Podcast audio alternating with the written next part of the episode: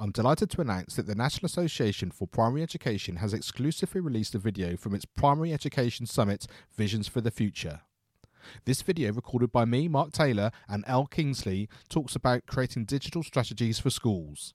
This video is available for you to watch now at educationonfire.com forward slash blog, which I really hope gives you a taster of some of the amazing content that was available as part of that Primary Education Summit. That's educationonfire.com forward slash blog.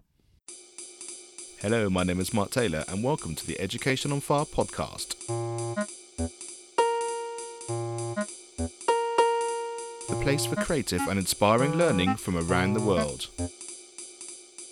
Listen to teachers, parents, and mentors share how they are supporting children to live their best, authentic life and are proving to be a guiding light to us all.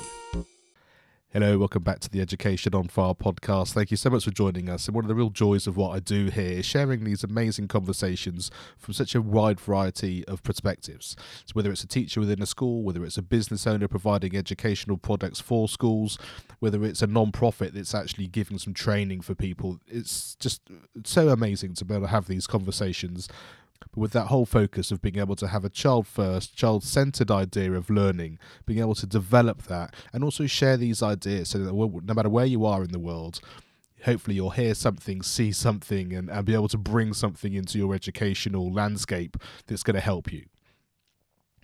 Now, today I'm delighted to be chatting to Matthew Giorgio.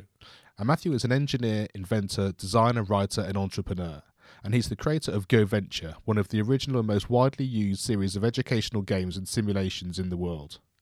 Now, Matthew's educational programs have reached millions of people around the world through thousands of schools, non-profits, government agencies, and Fortune 500 companies. He's the founder of several companies, author of two books, and recently launched the world's first and only fully game based training that offers a faster and more inspiring alternative to college business school. This is a fascinating conversation. It really opened my eyes to really what is possible and how you can affect education no matter what your professional background. So I really hope you enjoy this conversation with Matthew Giorgio.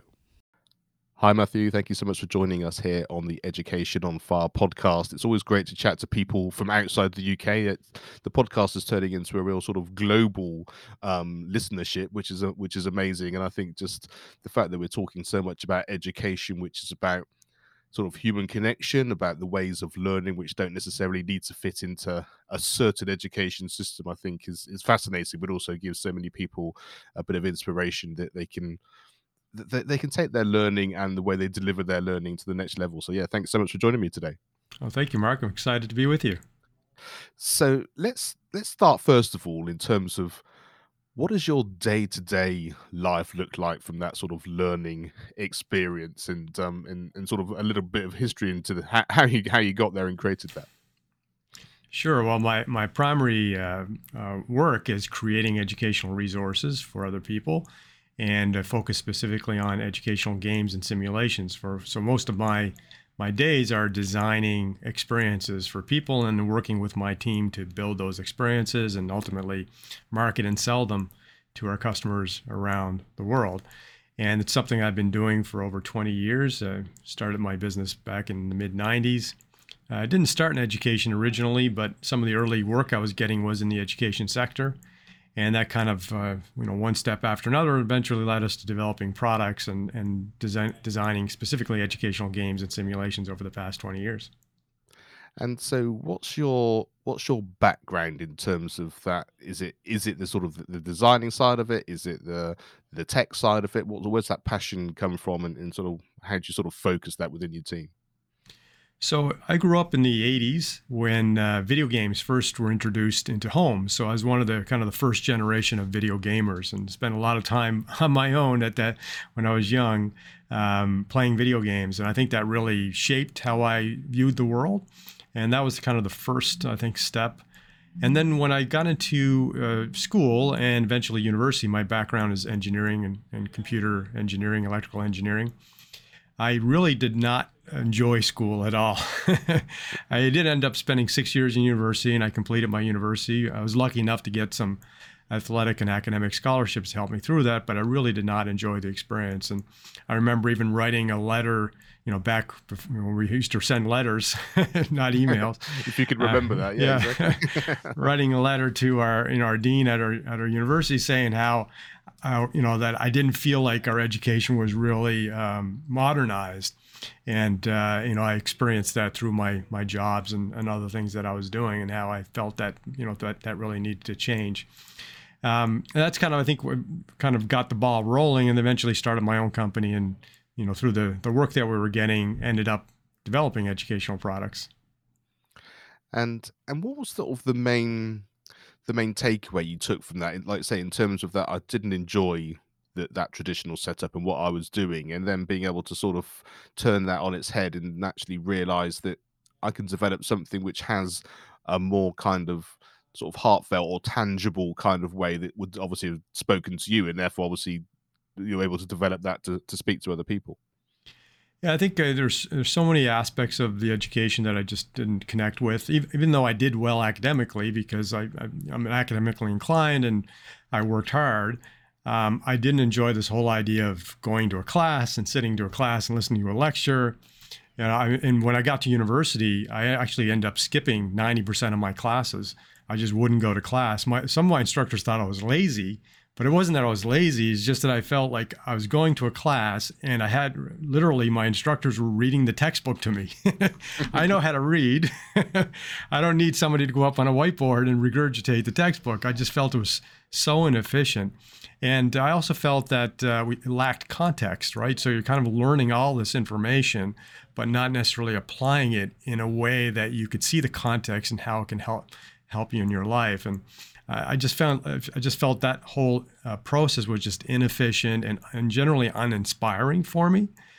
And then when we um, when I started my company, one of uh, one of the uh, people that was working with us at the time uh, found this DOS based game. If you remember DOS, uh, this DOS based game where you could run a hot dog stand. And uh, entrepreneurship was a growing topic at the time. And he said, well, maybe we should develop something that's, you know, Windows based, more modern of this hot dogs hot dog stand. And I thought that was pretty cool. So I, I um, with, because I have a coding background. I ended up writing writing that uh, the co- coding that product into a new product, and I just kind of ran with it and made it so much bigger than what uh, what we anticipated, and it became a very popular and successful program in schools. In fact, one of the very early kind of games that looked like games but were adopted in in education, and then that kind of get the got the ball rolling for doing more of that. And do you think that sort of entrepreneurial sort of approach and, and those sorts of things, is it people that sort of are thinking in that way, that sort of outside the box, looking for an opportunity or a problem to fix, that they're more likely to to sort of take that route into a into that way of learning? Do you, sort of find there's any sort of sort of parallels with those? I don't necessarily think there's a parallel in that way of learning because uh, I think uh, you know ultimately we, it's experiential learning, whether you use games, simulations, or other methods um, experiential learning everyone can take to it if you're just given the opportunity to kind of experience that type of learning. And once you do you realize how deficient the conventional learning processes and methods are. But i think as, as somebody who's kind of created these resources i think i go back to my gaming experience as a young person playing games. And you know to be to succeed in games you have to um, you have to expect failure you have to be able to process failure and then use failure to actually succeed because that's what games are about. You, you, know, you enter a game, you fail, you fail, you fail, then you succeed, and then the game gets harder and you fail and fail and fail and then you succeed. So failure in gaming is expected and you learn from it and you realize that's the power of this experience. But education is the complete opposite of that. You know, education is all about not failing, and that's a real problem. But you know, when you have somebody that grew up with games like I did, and I think it wired my mind to not worry about that failure, not not you know not accept things the way they are, but rather look at things the way I think they should be and how they could be better. And that I think also in my engineering background helps with that. So I think from a from a participant perspective, anyone can can work well in that experiential learning approach. From a design perspective, I think you do have to have a little bit of a your brain has to be wired a little bit differently to be able to create these experiences. Yeah, and I loved um I love the way you put that in terms of it's amazing. Children love playing games and they'll do it for hours on end. And like you say, that failure idea is just part and parcel of the fun. You know, it's the way of moving things forward. And like I say, that's not what happens within the system and, and, and when they're at school. So it's not the failing part which is obviously the issue for them. It's actually how that comes across and how they get reacted to that and their reaction to it when when when they're in the school in the school environment, isn't it? So it's fascinating that, that those two separate things. So I can I can really understand that as soon as they experience it in an educational setting, but in that different, like say, environment, because it's a game, that it just changes everything that their their perception is about what they're able to do, and, and, and almost like a, a, flick, a sort of a flick of a button, it's it's a different world for them. Despite, like I say, the the end goal is is the learning. That's right. That's right. I mean, failure is a big aspect of what holds us back from a learning perspective. But you know, if you look at play, you know, learning through play, that is exactly as you've identified. That's exactly how we learn when we're younger. And some at some point, it kind of goes away a little bit because of the systems that we're put into. But the reality is, if we just look at games for a moment, um, and I have some videos and articles on this, all games are educational. And I'll say that again all games are educational. It doesn't matter whether, whether you're flinging angry birds or shooting aliens or driving a race car in a virtual environment, your brain is always learning. So the question is, however, is what you're learning is that something you can apply to the real world? And if a game is designed specifically for entertainment purposes there's probably very little that can be applied to the real world other than some of these fundamental concepts like failure and learning from failure and, and that kind of thing.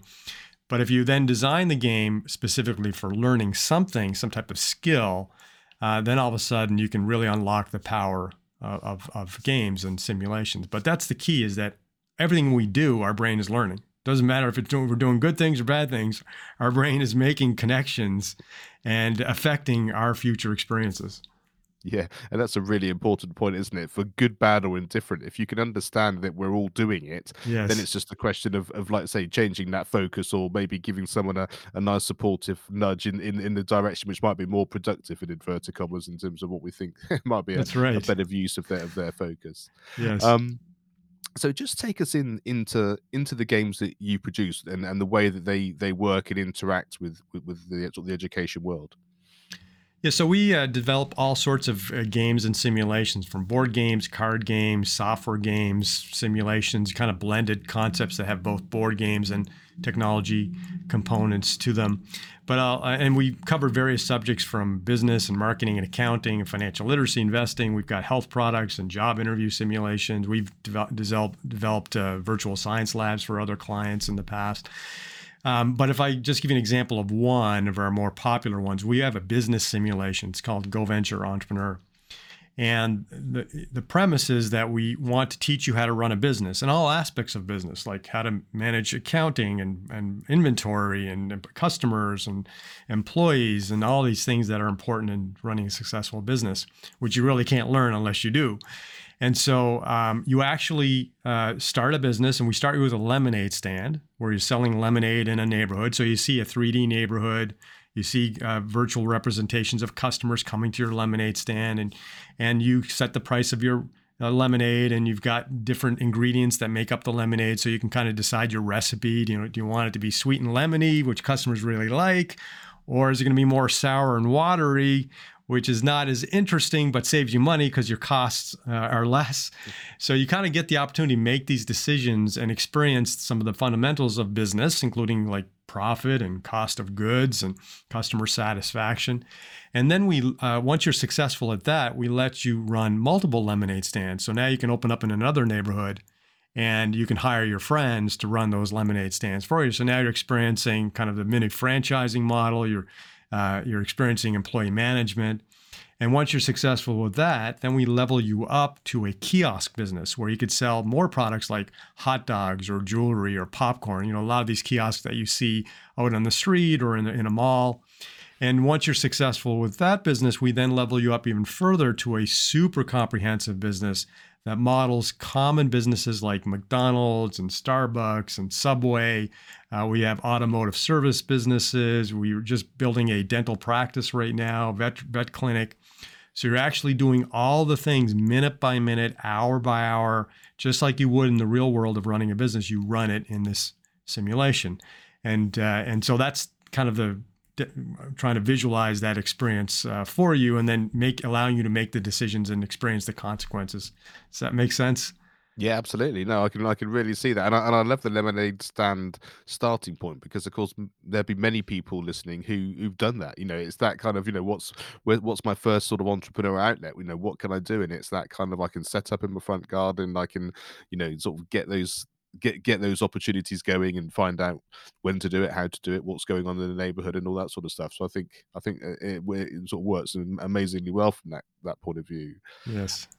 Is it um is it something that people sort of buy into personally? Is it something that you do through a school, through a college? How, how does that sort of work from a sort of a practical base in terms of people sort of getting involved in your world, as it as it were? So it's uh, it's all of the above. So we have our own uh, line of products called Go Venture, and it's a series of simulations that uh, that cover the different subject areas.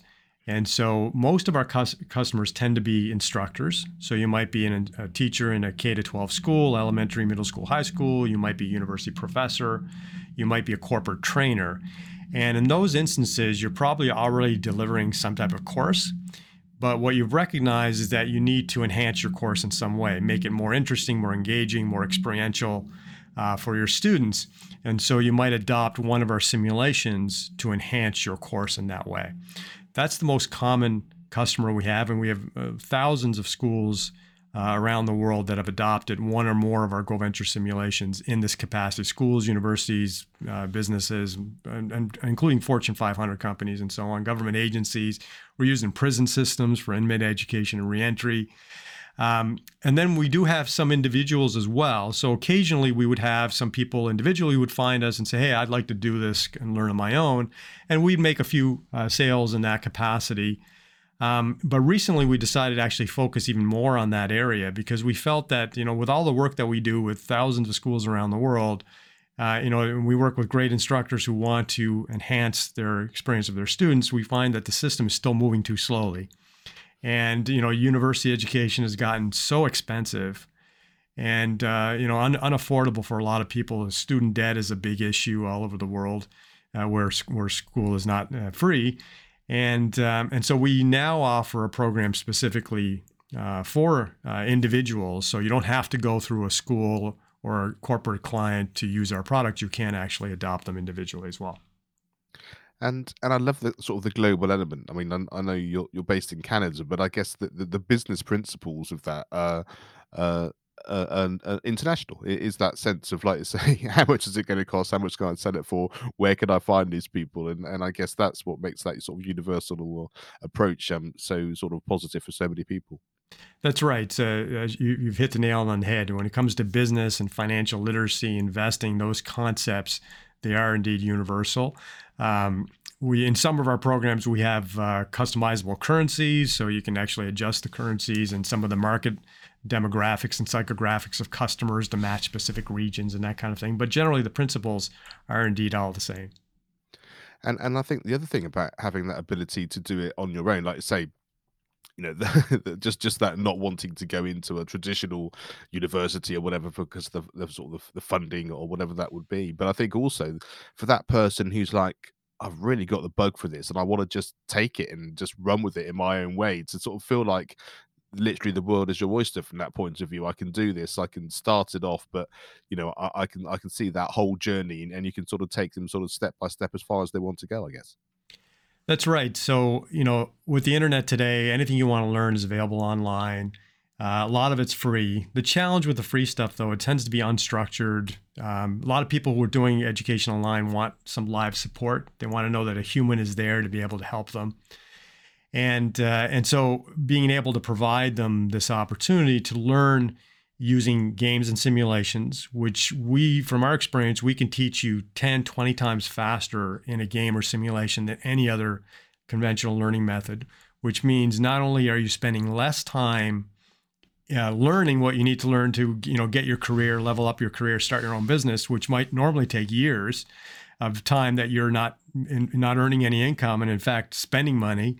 Uh, we can accomplish that in a matter of weeks or a few months at a much lower price point Um, and so it gives you that opportunity to not only learn faster and be more engaged, but also gives you this opportunity to try things, right? Because a big problem that we have in education as well with young people is that we expect young people to know what they want to do with their lives when they're 17, 18, 19 years old. And that's why I think one of the reasons we have such a high dropout rate in university, which in some cases is reported to be 30 to 40% dropout. You know, imagine if you spend all this money to go to university for a year or two and you drop out, now you got nothing, nothing to show for it. Now you might even be in debt. So allowing people the opportunity to experience a job, a career in a very uh, realistic way, whether it's, you know, in the future through the metaverse or through just a, a web-based uh, or a browser or tablet based game or simulation, I think really helps people kind of explore different things so they can find what you know what interests them so that can, they can invest more of their time and, and money in that as they go forward. Yeah, and it's very interesting, isn't it, that how quickly you have to kind of focus everything that you're doing? Because one, certainly one of the things about sort of that sort of elementary primary age is that you want kids to experience lots of things, and then they they they fall into things they find their talents they find things they're excited about and what we then don't do is we don't allow them to run with that because then it's like well, we've done that now and now we're going to do this and actually now we've covered the two years it's possible for that now we're going to focus on two subjects or three subjects and, and, like i say and, and, your career for the next 40 years is and and the irony of that of course is the fact that that's just not the case for anybody anymore either so even though we're still peddling it it's actually not the reality for them anyway. Exactly right it's very com- compartmentalized right? And it's uh, it just doesn't make sense and you know so many of us know it doesn't make sense, but the ship is so big and hard to turn that uh, you know we still still keep in our old ways in a in a lot of ways. Yeah, um, and you mentioned the metaverse there. Uh, that something you're? Um, I don't want to give away any trade secrets, but is is that something that you see? Where you'd like to spend some time where where you'd sort of develop into and, and do you sort of see some what the real advantages would would be compared to what we're sort of able to experience at the moment Yes, for sure. In fact, uh, you know, the metaverse, even though it's very, you know, the term is very popularized today through Facebook and other other mechanisms, it's been around for many, many years. I remember back in 2007, was that like 15 years ago? I was in Second Life. I don't know if you remember Second Life as a 3D metaverse, one of the first ones. And some people would argue that there's been some massively multiplayer online role playing games that are really metaverses. But Second Life was probably the first kind of generic and broadly used uh, metaverse. Millions of people were on it at one time. Um, all of the major brands uh, that are talking about the metaverse and NFTs today were in Second Life for a period of one or two years. I did. I used to work for IBM for a short period of time, and um, after I left IBM and started my business, and Second Life kind of took off a bit, and IBM had a division that was investigating Second Life. They uh, held a first uh, worldwide conference uh, for IBM in the in the metaverse in Second Life, and I was the keynote speaker of that. So, so we've been involved in the metaverse for many years. But Second Life, it still exists today. It kind of fell off after a couple of years. People realized, you know, the the the transaction opportunities, the career opportunities maybe weren't there. Things were a bit too soon. Almost like the internet, right? Everybody went hard in the internet back in the in the mid late '90s, and then we had the dot com crash where people pulled back and then you know and then people started bad mouthing the internet thinking oh it's just a fad. Of course it wasn't a fad. It's just this is how innovation happens. And that's what's happening i think with the metaverse today. So I, i'm definitely bullish on the metaverse uh, augmented reality virtual reality.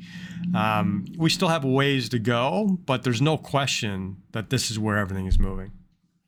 And and I think what you mentioned there is is really important from a learning perspective generally. But that kind of everything is ebb and flowing, isn't it? It's that kind of we think we're going here, but then that doesn't quite mm-hmm. work out. There's a bit of a roadblock. We're going to go here. We're going to go there. Like I say, we've got a bit too fast, so we need to step back.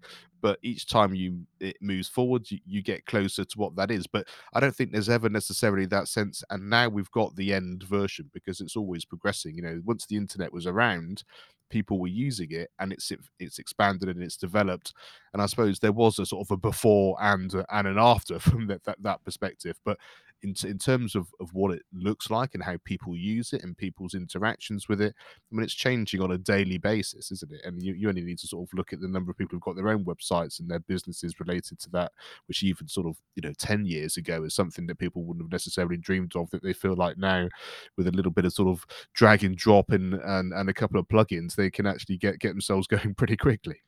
That's right. We kind of, uh, you know, when we see a new innovation after a few years, we kind of feel like everything's been invented. I missed the window, nothing, right? When it's really not true. And we also, there's this common saying that we often overestimate how quickly a new innovation will will will catch, will catch fire and go broadly, and but then we underestimate um, uh, underestimate in the in the long term, and that's really what happened with the internet. You know, overestimate it, a lot of activity, a lot of money, pulled back in the dot com, and and now we've uh, underestimated where it's going to go. And I think the same thing is happening with the metaverse and and augmented reality. It's it's uh, it's going it's changing every day. It's going to continue to change. There's going to be new solutions, new applications that people never dreamed of uh, existed. There's going to be a lot of failure too. You know, we've seen that with NFTs today, where you know crazy money is being spent on crazy things, and people are saying, "Well, this NFT thing is crazy." Because of this crazy money. But we see this in every innovation; it happens every time. You know, even in snowmobiles. I remember reading about snowmobiles. You know, snowmobiles, those uh, little uh, mechanical devices that ride on snow. That when when they were invented, there was like 30 companies making snowmobiles at one point. and of course, now there's probably like five or something like that. But yeah, I think it's a common thing that happens with innovation. Yeah, absolutely. And, and I think in terms of education, I think there's something about the pandemic about, you know, before the pandemic, you know, the idea of having so many people doing live lessons and everything being online was was just incomprehensible. And then everybody did it literally overnight out of necessity. And then there was a sense it was always going to be like that. And actually, in reality, now it seems to be people want to get back to what was the norm, but with a little bit of sort of online. And, and there's sort of a sort of a grey area somewhere between the two things. And it is fascinating because there seemed to be such an amazing opportunity for everything to be much more blended in inverted commas but just in terms of different people and different ways of learning and different interactions. But like I say, with the systems, certainly in the education space being so tight, and like say, that tanker trying to move, even having been through a pandemic and had the opportunity to do it differently, it does seem to be sort of course correcting back to where it wanted to be, rather than having had that opportunity to sort of steer it in a slightly different direction. You're, you're right. There's definitely a lot of course correction happening where people are pulling back. Um, but I think we've crossed that chasm where there some of it there's no turning back. People's expectations both as students and as instructors um, and as consumers of education our expectations i think have been changed permanently. And we're now asking questions well why not? Why can't i have more control over my schedule? Why can't i have a choice of going to a classroom based session versus an online session or a blended uh, blended session? I think we're seeing that in some of the um, in some of the universities where students were are now choosing their schedule, choosing their courses based on their schedules, as opposed to what they were kind of required to do uh, or not do. Um, so I think uh, I, I, think the the pandemic, from an education standpoint, even though it was incredibly disruptive, I think it's uh, in the long term, in the long run, is going to be beneficial because I think it's promoting that change that uh, was just too slow before. Yeah, and and I think as well, it's a little bit of that sense of you expect it to be one way. So, for example, that schools will suddenly all do it differently. But I think, from my experience of the people that I've been chatting, it's just the fact there are now some, and there were before, but certainly probably more now, some brilliant online schools, like you say, where the personal choice factor comes in. There are people that are um, are moving around the world. They don't, they can't go to um, a school down the road, as it were, and they're able to pick and choose what's in person, what's online not because the systems change, but because the options are there to change. And I think the more people who feel they can do it in their own way, almost exactly the same as that you're that you're providing. It's a sense of I want to learn this sort of stuff, and I can actually go and get it. And um, you know, hopefully, people listening will be able to say, "Oh, I didn't know that was even an option," and I need support in this particular area that I'm doing. I could actually go and find out more about that. And the whole thing sort of gradually morphs and expands in a very fluid, organic kind of way. And that, that's a little bit unsettling for some people because they wanted to say it's going to look like this, but I think actually in reality, when you can sort of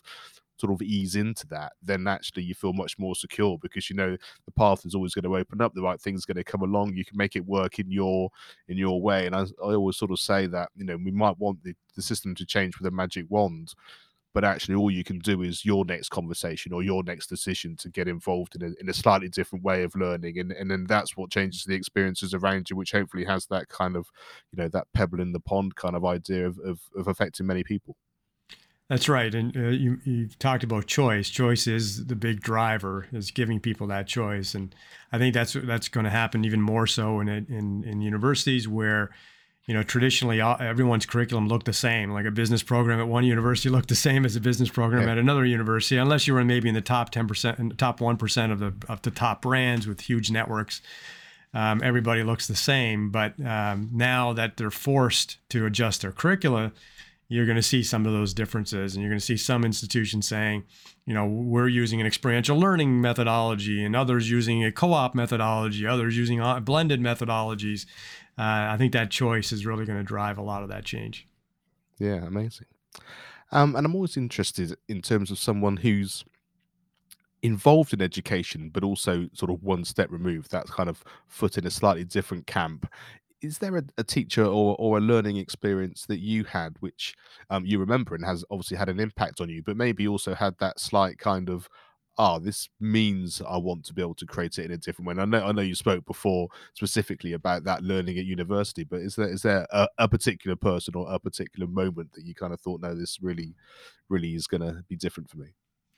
I don't think there was any uh, any particular aha moment. I think it was a kind of a series of experiences. You know, not not liking school, even though I could do well in school, and playing sports and playing video games. And I think that's really what you know life's about. It's a series of experiences that kind of guide us to discovering what it is we like, what it is we don't like, and ultimately uh, kind of gets us there. And I, I think the, the, biggest impact is just not liking school. I think that was, and consistently not liking it uh, uh, along the way.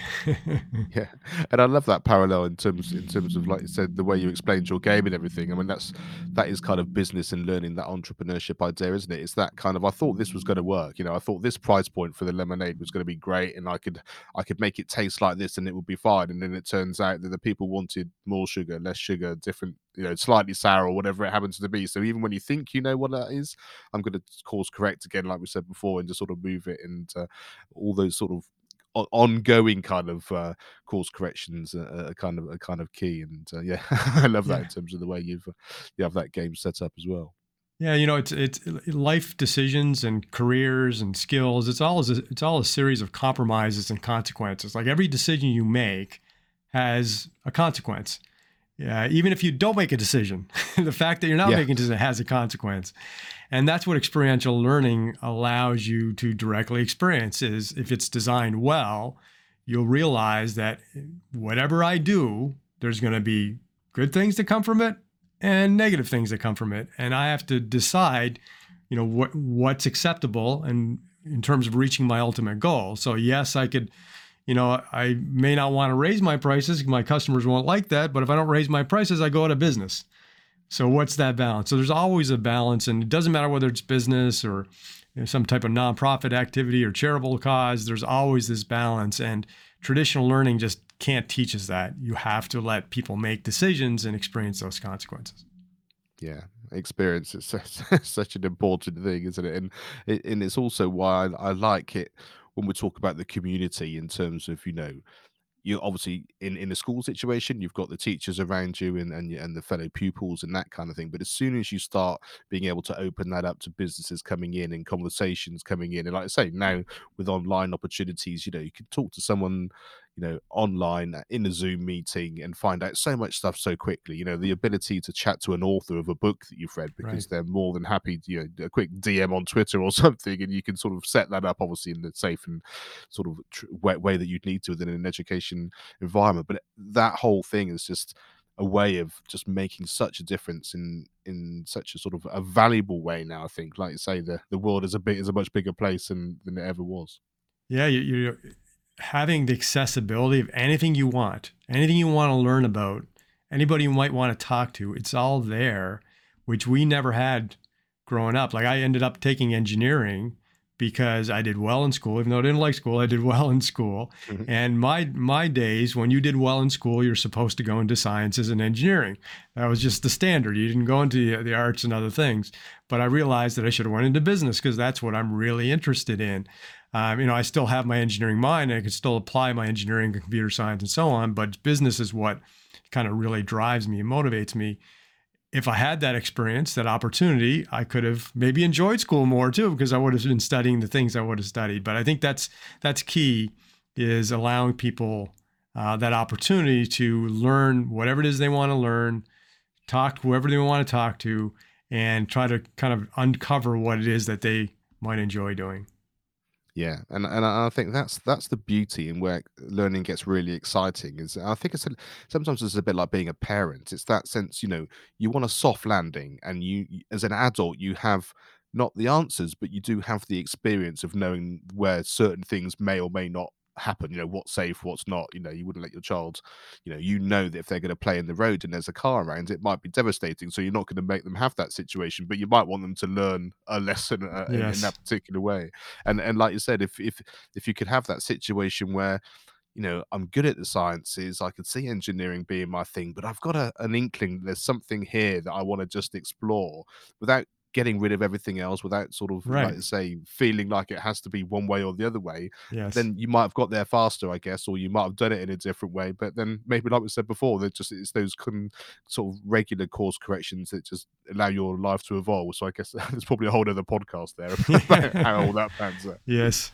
for sure um and is there a piece of advice you've ever been given which had a big impact on your life or is there maybe a bit of in a bit of advice that you'd give yourself now, looking back um, to your younger self, that would be of uh, of impact? Um, and I guess also I'd slightly caveat this with the fact that we also know that sometimes young people wouldn't necessarily take that advice on board. I, I, also think if they never hear it, then they never have the opportunities. Yes, especially if the advice is coming from their parents, they're not going to listen to it. Right? yes.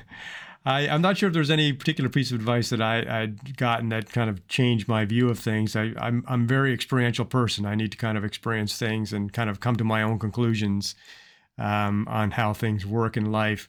But uh, I think the you know the biggest thing that I would tell myself is just to try to experience more things.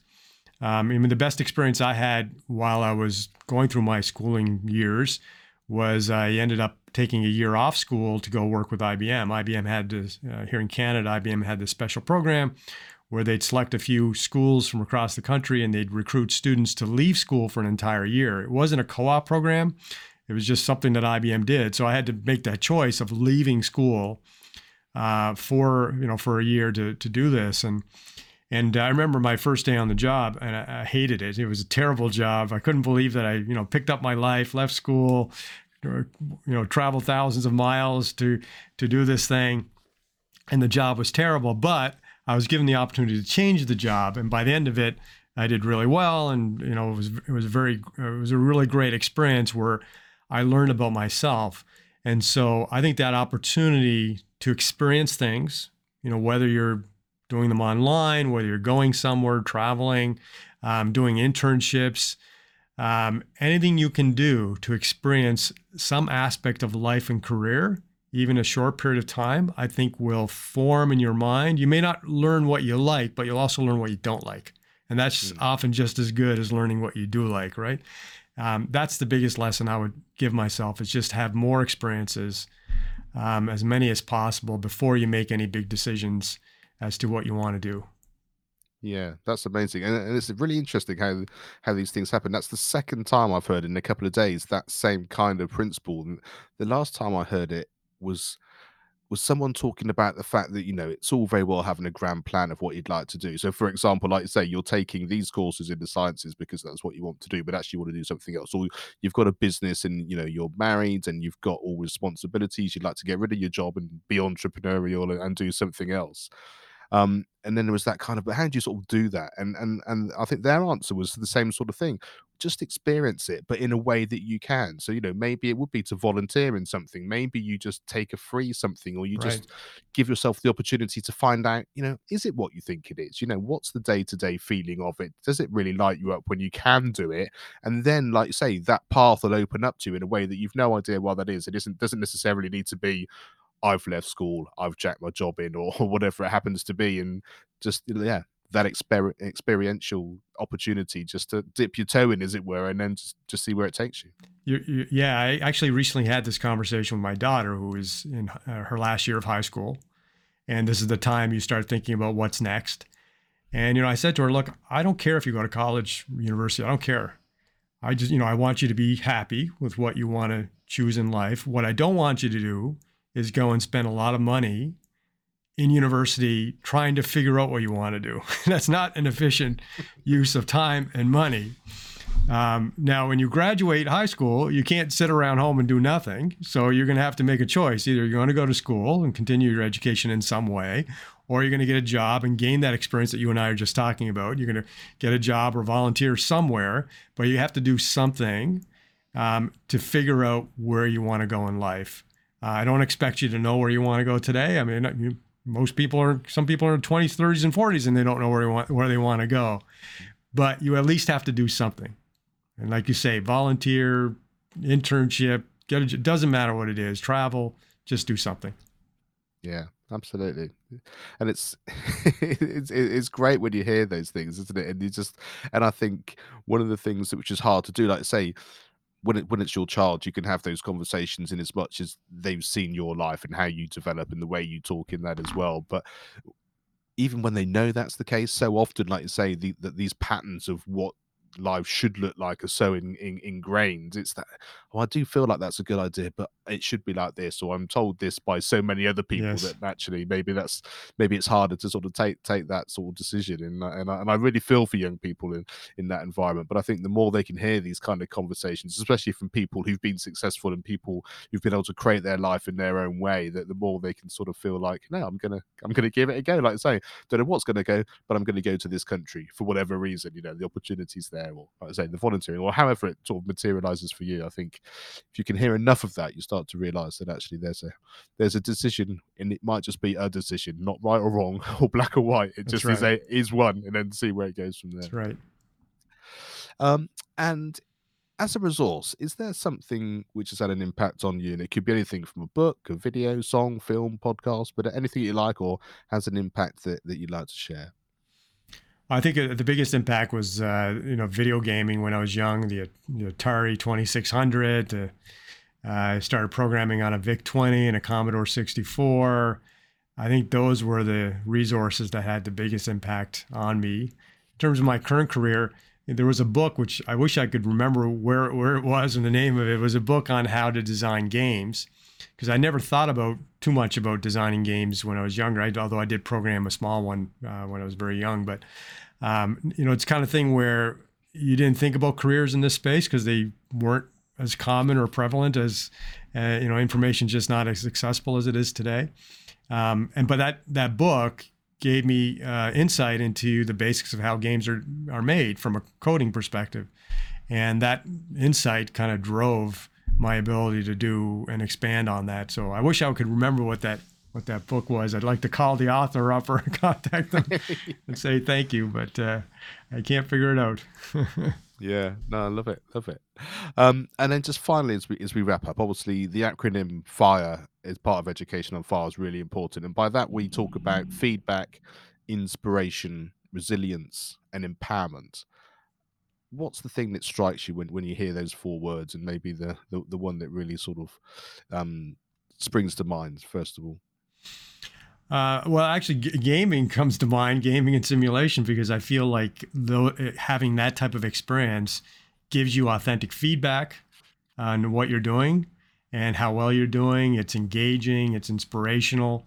Uh, those are some of the words we actually use for some of our training. Is that it's much more inspiring than conventional uh, learning. But um, I think it really comes down to, you know, figuring out what it is you want uh, for your life and pursuing that. I, I, don't like to use the word passion too much. I think that's uh, a bit too extreme. You don't necessarily have to be super passionate about something. You just have to have an interest that gets you motivated every day to want to keep doing it. And um, I think that's that's what comes to mind for me. Fantastic. And tell everyone where they can find out more. It's always uh, I, I love the podcast because it gives that sense of of the the person behind the website or the person behind the the game or whatever it happens to be, and and that I, I find I find really fascinating. But to tell people where they can where, where they can find you online, so that let's say they can they can get hold of all those resources and information. Sure. Well, the best place is my own website because I, I, have a number of businesses and uh, have different products from toys and games and simulations and so on. So I, I kind of aggregate everything at my website, georghiou.com, which is just my last name, G E O R G H I O U.com, georghiou.com. And I have some free resources there for teachers. I have free resources uh, for individuals who want to learn concepts like accounting and so on. So um, encourage anyone to take advantage of it. Fantastic. Well, Matthew, thank you so much. It's um, I, I love the the openness and and the, the it's it's like a genuine excitement that comes through from what you do and what you're able to support people with, and um, and there's something light about that which I I love from a learning and education point of view, which I think sometimes is missing in that sort of traditional learning sense. And like I said, I can understand why that is based on your experience. Yeah. So thanks so much for sharing with us today. Well, thanks for allowing me to share my story, Mark. Thank you for listening and being part of this wonderful community. With over 300 episodes, I've collated 20 resources from guests that have been on the show to help you in your educational journey and those of you involved with young people. Just go to educationonfire.com and you can sign up on the homepage.